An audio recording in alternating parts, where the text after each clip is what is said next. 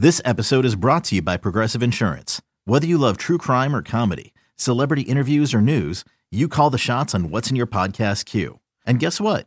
Now you can call them on your auto insurance too with the Name Your Price tool from Progressive.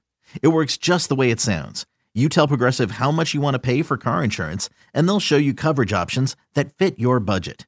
Get your quote today at progressive.com to join the over 28 million drivers who trust Progressive. Progressive Casualty Insurance Company and Affiliates. Price and coverage match limited by state law.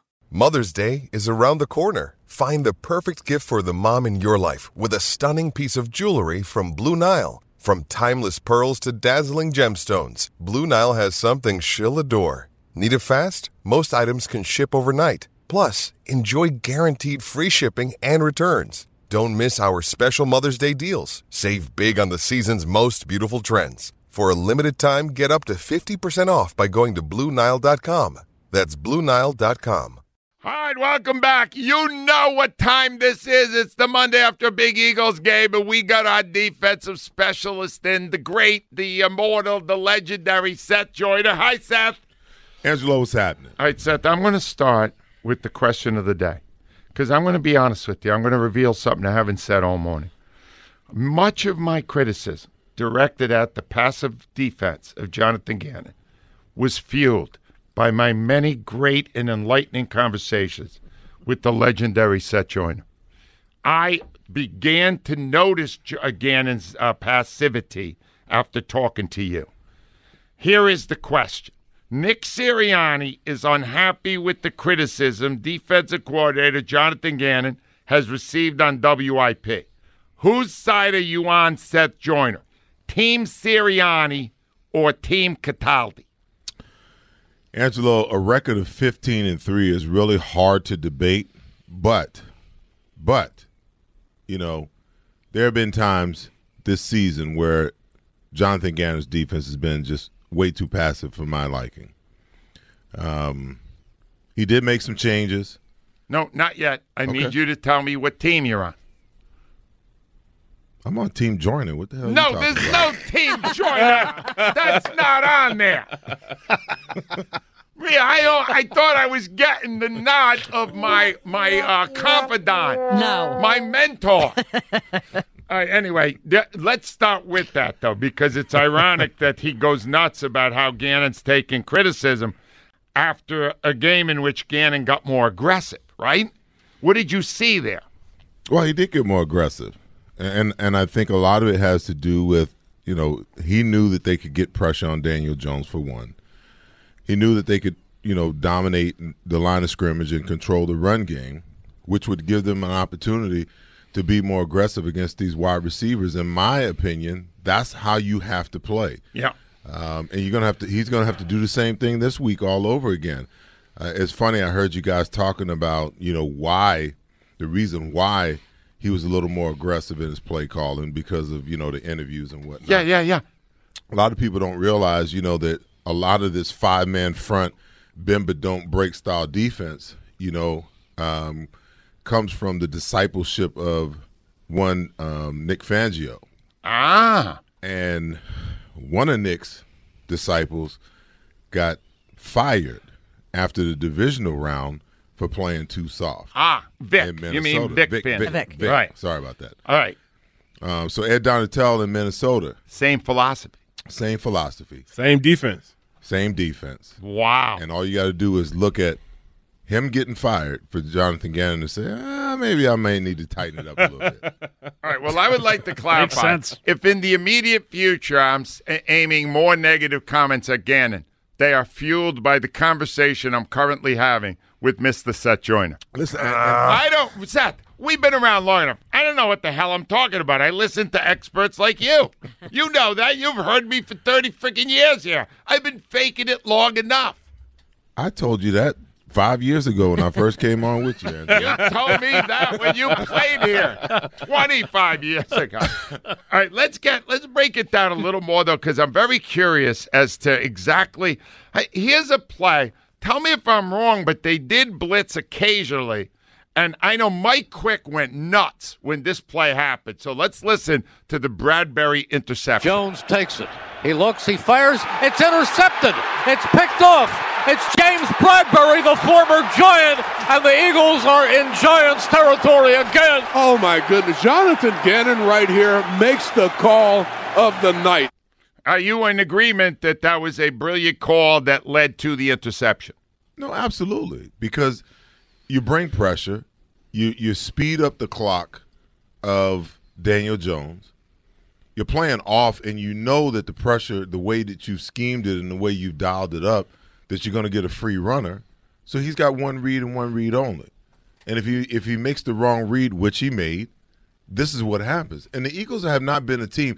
They've get, been getting sacks the last two thirds, you know, of the season in abundance. I mean, this football team is averaging around five sacks of games over the last, you know, six games or so. But they haven't been turning the ball over a lot. Ah, you need that too. And the pressure is what creates the turnovers. And if you don't create the pressure, if the pressure is just coming from the pass rush, a quarterback can live with that. It's when you speed up his clock. I mean, you saw Dak yesterday just patting the ball and just you, happy feet. You could just tell that he wasn't comfortable. You could see Brock Purdy early in the game just not feeling comfortable in his own skin, and it's the pressure. Pressure busts pipes. Pressure. Even more so for a rookie, right?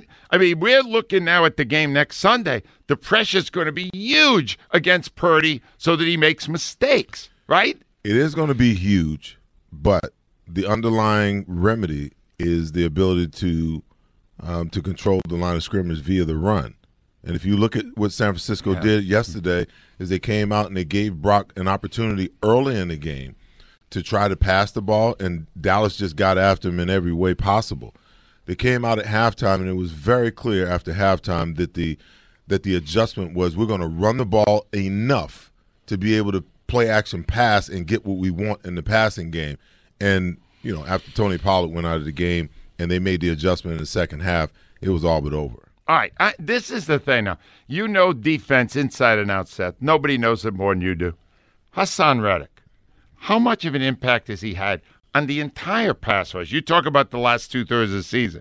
That's when he got a, a dozen sacks. What's he doing that's helping all the other guys in the front line?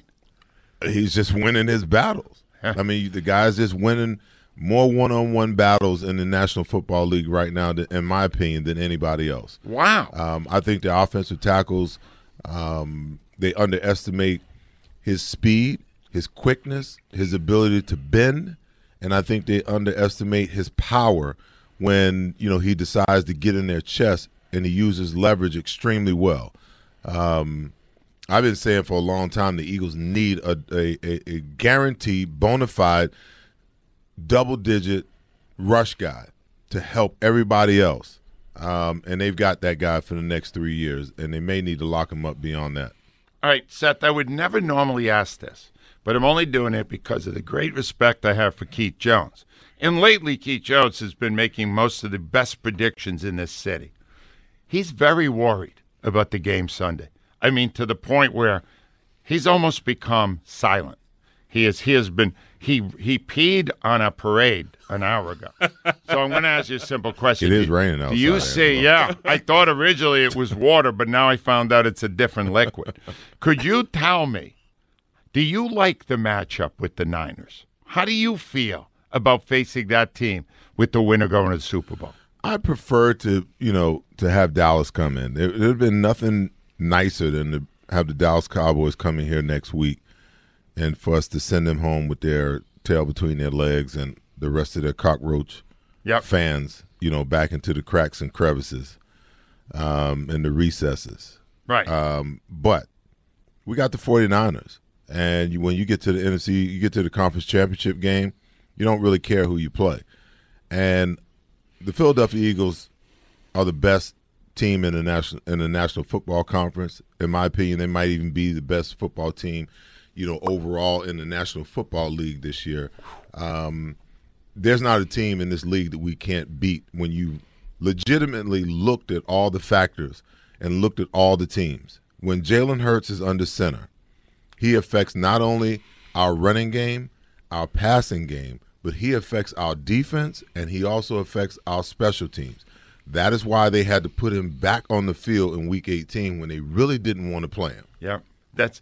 Uh, uh, Jonesy has made comments. They've been inappropriate and annoying on a day of celebration. but I believe now Mr. Joyner has neutralized those comments. Right, right, right, right. And and is, could you hear the silence in anything, here? Anything you want to say, Jonesy? He has been rendered silent by the brilliance of our own Seth Joyner. But deadly. Debbie is on the line. Debbie is our current winner of the week for the song she sang at Borgata. Hi, Deb. Oh man, Angelo, I'm still still um like thank you, thank you, Malik. That was such an amazing honor. We all had so much fun meeting you. You are like so gracious. You were it was just all of us. It's a great memory. Man, that game was so entertaining. It was uh, it was just the relaxation that I needed. I was a little bit on edge. And Are you? watch- How'd you feel Saturday night? What was that like for you, Debbie? Oh my God! One of the funnest things we stayed at Live Casino, which is right there by the Linc, and we had this suite with floor to ceiling corner windows. Watching those giant buses go up to 95 to go home, we're screaming at the top of our lungs, "Bye, you effing losers! Bye!" And we're going, "Let's go!" You know, at the Giants. Oh, it's so much fun. Oh, I wait a can't wait minute. That's what weekend. they did last week, Debbie. Don't do what they do. That we might lose the next with the way you remember what they did, right? Joe, do you have Yes, that? I do, and I was just giving it right back. All right, them. here's what they. Keep it going! Oh, we'll see you next week! Yeah, we coming to town! Uh, uh, uh, you left town, and you lost. And I got to watch, and it was so freaking fun. And we waved and yelled as those buses all pulled out. It was great. Debbie, we got to win this next one because then uh, Seth Joyner can go home. He lives in Arizona. Oh well, then we definitely, of course, we're going to win it. What do you? Do we need to? We're going to win this. Watching that game yesterday, I was like, both teams were so beatable. We are ready to play. We are again underdogs. I am working on a song. We are being Oh, another disrespected, and song. we love it. We love being I love it. Let me know when you have that song ready, Debbie. Seth, uh, what's the Seth the travel plans here? You still have a home in uh, uh, in uh, Arizona? Arizona's home, man. It is home. Yeah, full I can't. I can't wait to get out of this miserable weather. So would you? Would it be? I, you know what? You probably know people there. You're probably going to the Super Bowl with or without the birds in it. Is that accurate? no. But you No, are going if the Eagles win. Well, I just found out last week that um, I will be working at Oceans Casino. Oh pre, no! pre and Oh, post nice. game. So I'll be, so I'll be, I'll be, I'll be in Arizona.